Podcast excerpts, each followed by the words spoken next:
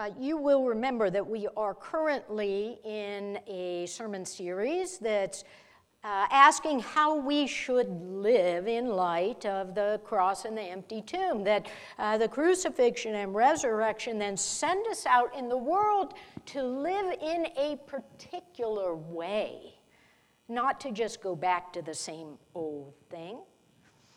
And so today we are reading from the Gospel of John, and it's chapter 10, and here verses 1 through 10.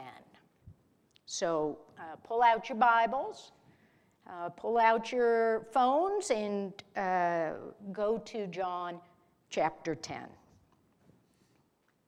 Very truly, I tell you, anyone who does not enter the sheepfold by the gate, but climbs in another way, is a thief and a bandit.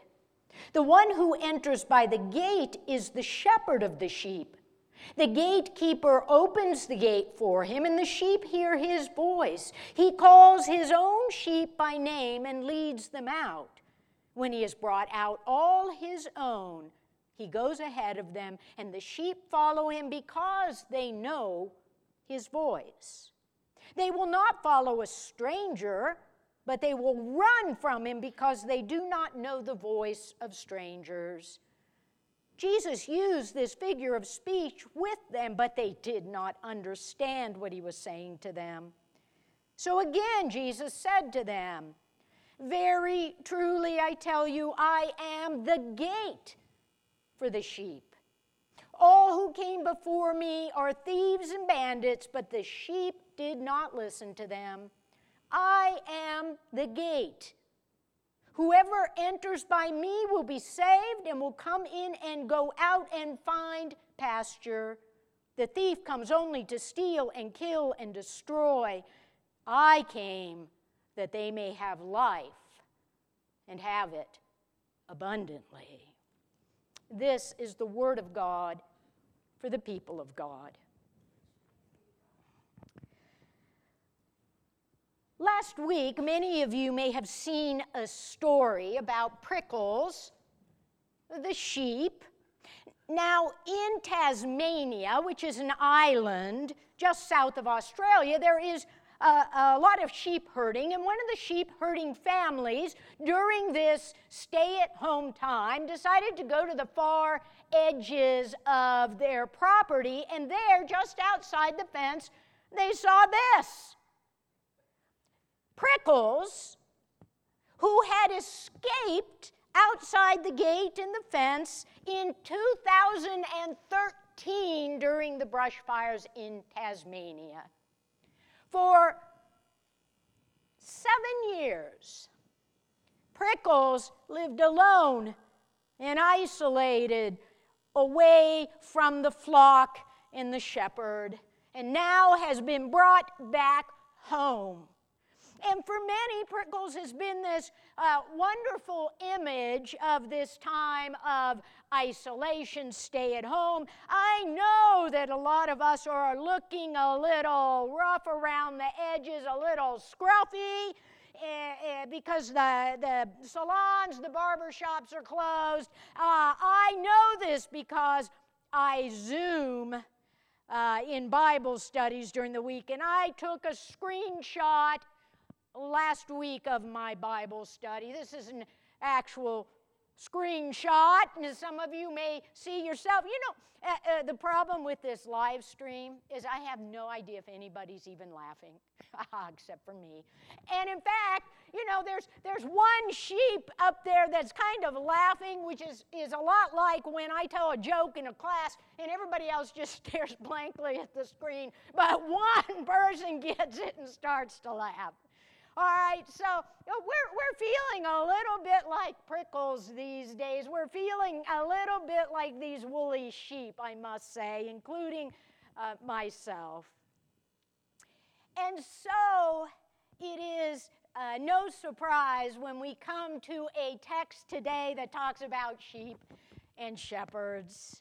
I mean, the Bible is filled with sheep and shepherds, and Jesus uses sheep and shepherds over and over again to talk about our life in God.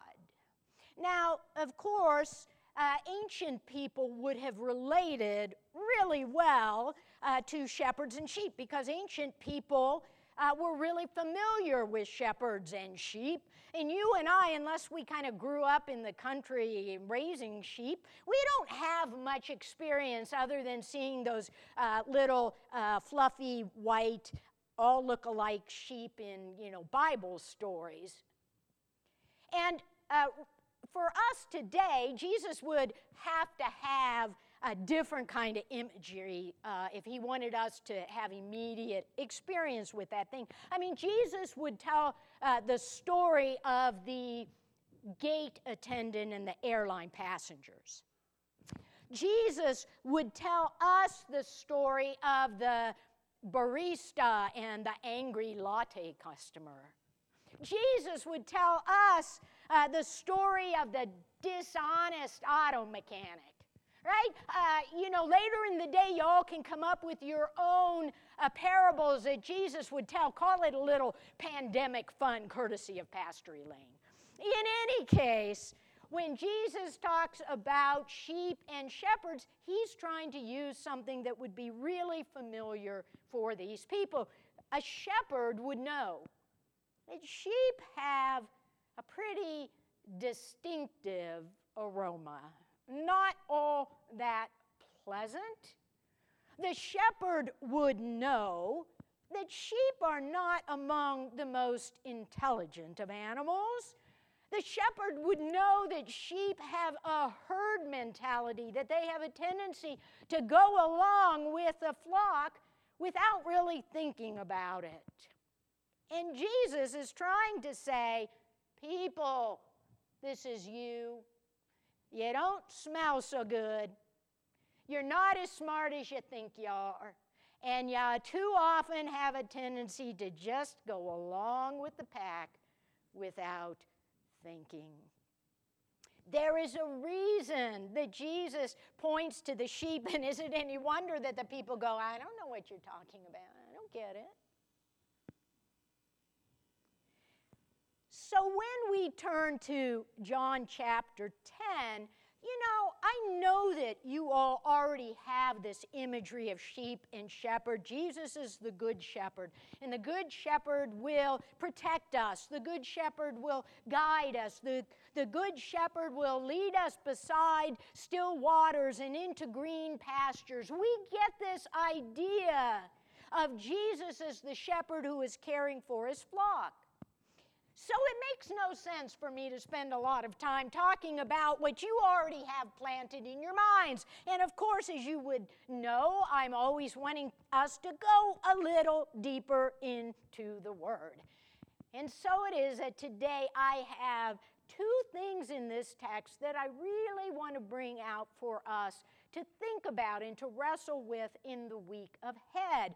Because we're asking ourselves, how should I live? If after the crucifixion and resurrection, Jesus sends me out, what is it I'm supposed to be doing? And the first thing that this text points us toward is this idea of hearing the voice of the shepherd. Hearing the voice of the shepherd, hearing from God we need to remember that this text, in its original setting, was talking to the religious authorities of that day, to those who were having a hard time hearing God who had uh, so much uh, power to set the rules in the ways that they were hearing their own systems again and again and again. And, and I find it really ironic that throughout the Old Testament, these people are always talking to God and hearing from God. And then when God is there in the flesh talking to them, they can't hear God. Well, well, well. There is God speaking out loud in the flesh, and they cannot hear the voice of God. You see, you and I have lots of voices we hear. Now, uh, the scriptures say that for uh, the shepherd, the, the sheep apparently can distinguish between shepherds' voices. In uh, the ancient world, they would often pasture uh, flocks of sheep together. And I guess if I'm a, a lonely shepherd, I probably would like that because there's other people to talk to. But when the shepherd of one flock would speak, the other flock would just ignore him. Kind of remarkable. They could tune in on the voice of their shepherd and listen to what he was telling them. And so it is that we are supposed to focus in on the voice of the shepherd. But the problem is this we have all the clamoring of society and social media, which is constantly telling us here's how you're supposed to live. Do this, do this, do this. Hurry. Aren't you nervous? You're not getting it done. You're not living like everybody else. What's the matter with you? And then we have all these voices in our head that are telling us constantly, you want this. Oh, you need this. You think this. This is important for you. You want, you, you, you. Uh, you we have this uh, internal narrative that's always thinking and talking about ourselves. You know it. Stop for a minute and try and clear your mind, and your brain's going, it never stops. And so we get to some kind of uh, important decision or difficult moment in our lives, and all of a sudden we're like, God, where are you? I, I want to hear from you. But all along, we've been allowing all this other noise to get in the way of listening to God. I mean, we turn on the TV just to have background noise. We're talking to people all the time. When we pray, we're praying with words, but we're not sitting to hear back from God. And so, if we want to hear the voice of the shepherd, if we want to hear God's word for us in our midst, we have to open up space to allow ourselves to hear the still small voice, to practice that listening again and again on a regular basis. Uh, clearly, worship is one way we do that because it's one of the few places where normally we kind of sit down and listen. Now, I know your minds wander, but at least there is some presumption of hearing from God. Yeah, and there's a pastor talking, but the, the, the basic idea is that somewhere God is speaking and we're listening. That's why we read the scriptures and study them so that we might hear from God. And we pray and pray in a way that we open ourselves to listen and to hear what God would be saying to us because the more we're able to do that, the more familiar we become with the voice of the shepherd and know what direction we're supposed to go. And so there is this first important thing that says, Are we opening up the space to hear from God? And particularly now when we're in the midst of this pandemic and we find uh, periods of isolation in ways we don't normally do, are we using this in some ways to allow us to listen and to hear from God right here, right now? Now, there's a second thing that I think this scripture really pulls out nicely for us. And it has to do with this claim that Jesus makes twice in the text when he says, I am the gate. I am the gate. Now, remember again that really he's uh, gearing his comments toward the religious authorities of his day, most likely. That's how the text seems to read, who had made themselves gatekeepers.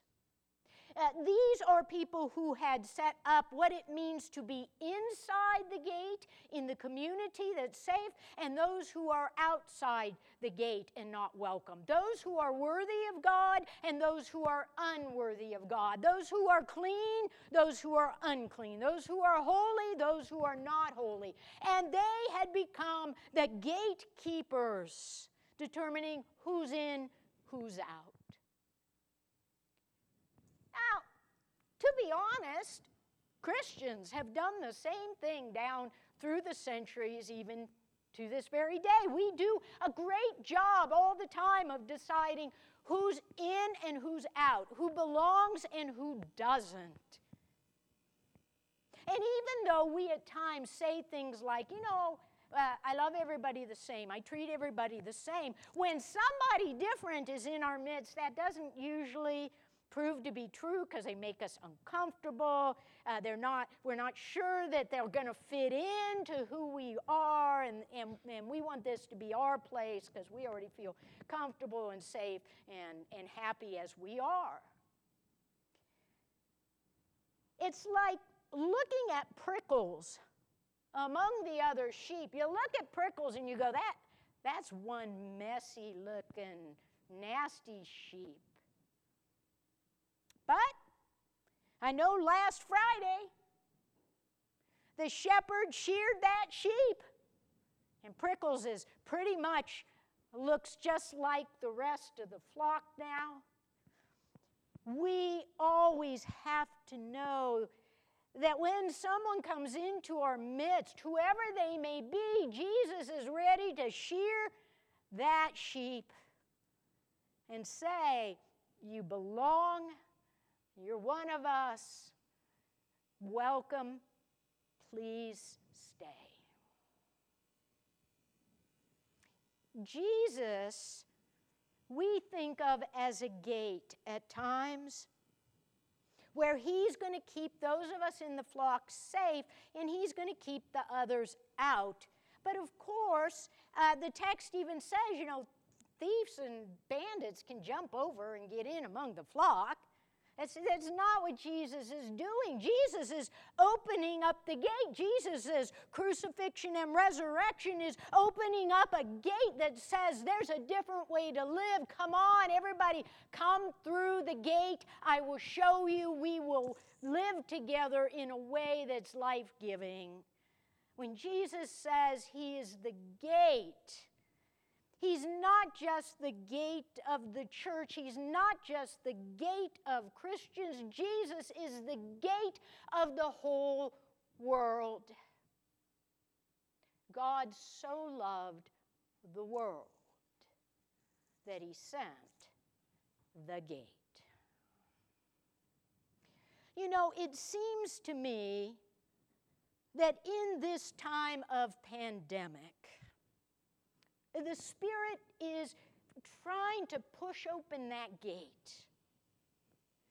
It seems to me not that God created the pandemic because God is a God of life, God doesn't deal death. But it seems to me that God is letting the Spirit move in a way that is opening up a space for resetting for seeing what's truly important, for seeing ourselves as connected in a global sense in ways we have not imagined ourselves in a long while. It seems to me that the gate is being flung open and people are saying, Can we live better on the other side of this virus? Can we be different people better people, more compassionate people, more connected people, more life giving people. Yesterday, I got an email from my brother. Now, my brother is a year and a half older than me, and I think of him as a um, uh, uh, perfect example of an absent minded professor. Uh, when I was in college, my brother and I had been sharing a house. He uh, went on to his first uh, teaching position, and he had left behind these great big jars of coins, quarters, and dimes and nickels. And I called him and I said, Bill, don't you want this money? And he said to me, he's an economist, he said, Oh, it's just sunk cost. And I'm like, What? He's like, Yeah, it's, it doesn't matter to me in the least. And that coinage gave me bus fare for a year. And my brother is never married. Uh, I don't know if he's ever been in uh, uh, really in a relationship. I, you know, he he keeps to himself. He does his own thing. He marches to the beat of his own drummer. And last May, when we gathered with our other sisters, was the first time that I'd really had any conversation with him in more than 20 years. It's not like there's any kind of axe to grind, that's just my brother. So to get an email from him yesterday, I was like, what in the world? You must be updating your address book because all it says is, is this still your address? I said, he must be really bored to be updating his address book. But later in the day came another email from him to me and our two sisters. And it said, I've decided to send each of you a key, which is made of copper and which you use to open doors, to touch keypads, and to keep yourself safe when you're out and about. And copper is the least likely thing to hold on to the virus. Blew my mind. My brother, who's always lived in his kind of his own isolated world, doing his own thing, thought about us and what would be life giving and what would be good for us, and took the time to go online, order them, and mail them to each of his siblings so that we might be safe. I think we are witnessing a spiritual opening right now. We are witnessing an opportunity to live differently, to live as people who really value life, who, who value the relationships and the connections with people we know and people we don't know. We have this spiritual opening to walk through and show what it means to truly live in a way that leads to this abundant life that Jesus offers to the world. And so, as we reach this moment where we begin to step back into our lives, we are faced with this question of will we listen to the shepherd's voice? Will we hear what God is asking of us? And will we push open the gate along with God's Spirit to invite the world into another way of living? to invite the world to see that there is abundant, abundant life in and through Jesus Christ. In the name of the Father, and the Son, and the Holy Spirit.